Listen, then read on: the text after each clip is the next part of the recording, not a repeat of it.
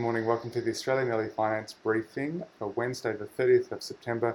My name's Nick here in Melbourne, starting with energy supplies, most notably gas on the east coast of Australia. And the AFR is reporting this morning that JP Morgan are running the sale of ExxonMobil's stake in the Bass Strait oil and gas fields, Australia's largest. Now, they've Exxon have held that through their Esso business since it was established in the 60s. They own it, yeah, 50-50 with BHP, but Esso is going to, well, Exxon's going to get out of it completely. JP Morgan's running the sale and it's going to have indicative bids closing on the 15th of October, so only a few weeks from now. And then from there, certain bidders will be given the opportunity to look through the, the second stage data room and have meet with management and that sort of thing. And they're looking globally for potential buyers. Obviously, one favourite is would potentially be Santos. They already have there's a small newer project in the Bass Strait of which Santos has a third with with BHP and so the other holders. There's also some other new projects coming online in the Bass Strait, but largely it is a depleted field. However, they JP Morgan's are trying to flog it for about three billion dollars, which is a lot more than what BHP have as their book value for their 50% stake. They value their stake at 1.8 billion US dollars. Now, these sort of prices yeah, do do sort of potentially be rounded up due to growth potential, they're saying. So they're saying there's various opportunities to enhance production and extend the field life beyond 2035, including 23 undeveloped opportunities as well as the extensive infrastructure in place, which would allow for low cost and high return developments. However, if there are such low cost, high return developments, why are they selling out? Is interesting.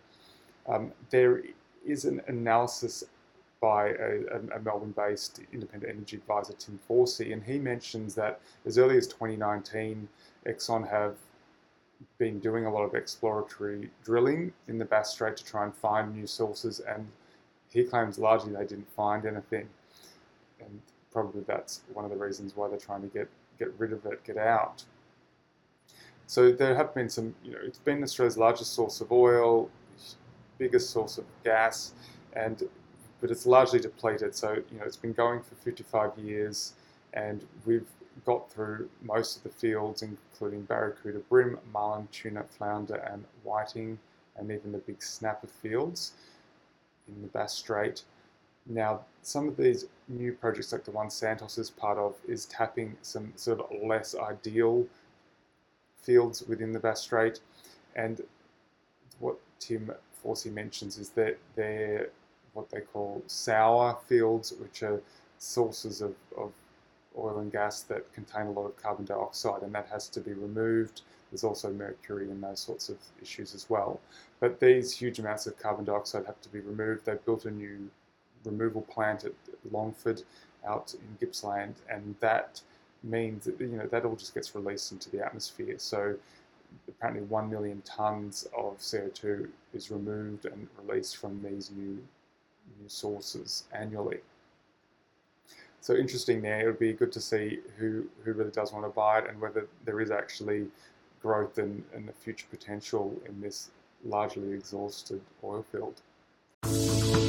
Okay, moving to retail share trading, and as you'll probably be aware, in the US there's been this big fad during lockdown of Robinhood traders, the free equity trading platform in the US where people that have typically be betting on sports, sitting at home bored, have focused their attentions instead on the equity market, notably the Nasdaq and some of the big tech names, which have absolutely boomed. Now, there's a copycat here in Australia. We have mentioned this recently called Superhero, and the AFR is reporting that it's actually got 10,000 customers sign up this month. So it only launched on the 7th of September, and it's already at 10,000 with one new sign up every 20 seconds. Now they their main value proposition is yeah they they offer cheap trading, not free trading like Robinhood, with a flat five dollar fee per trade, a low minimum investment of only hundred dollars, and they also offer a very cheap market data subscription of only $9 per month, which is much less than what you get with most of the other leading platforms. And you know their slogan is to make investing accessible to the younger generation.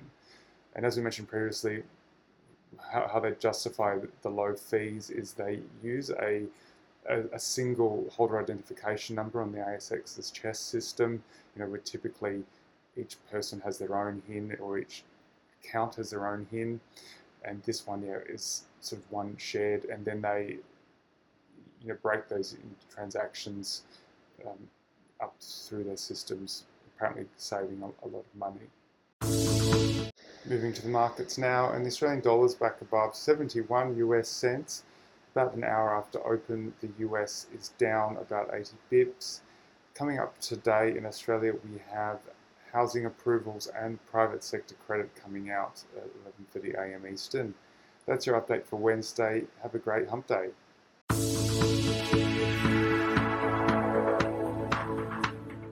This podcast is for investment professionals only and should not be relied upon by private investors.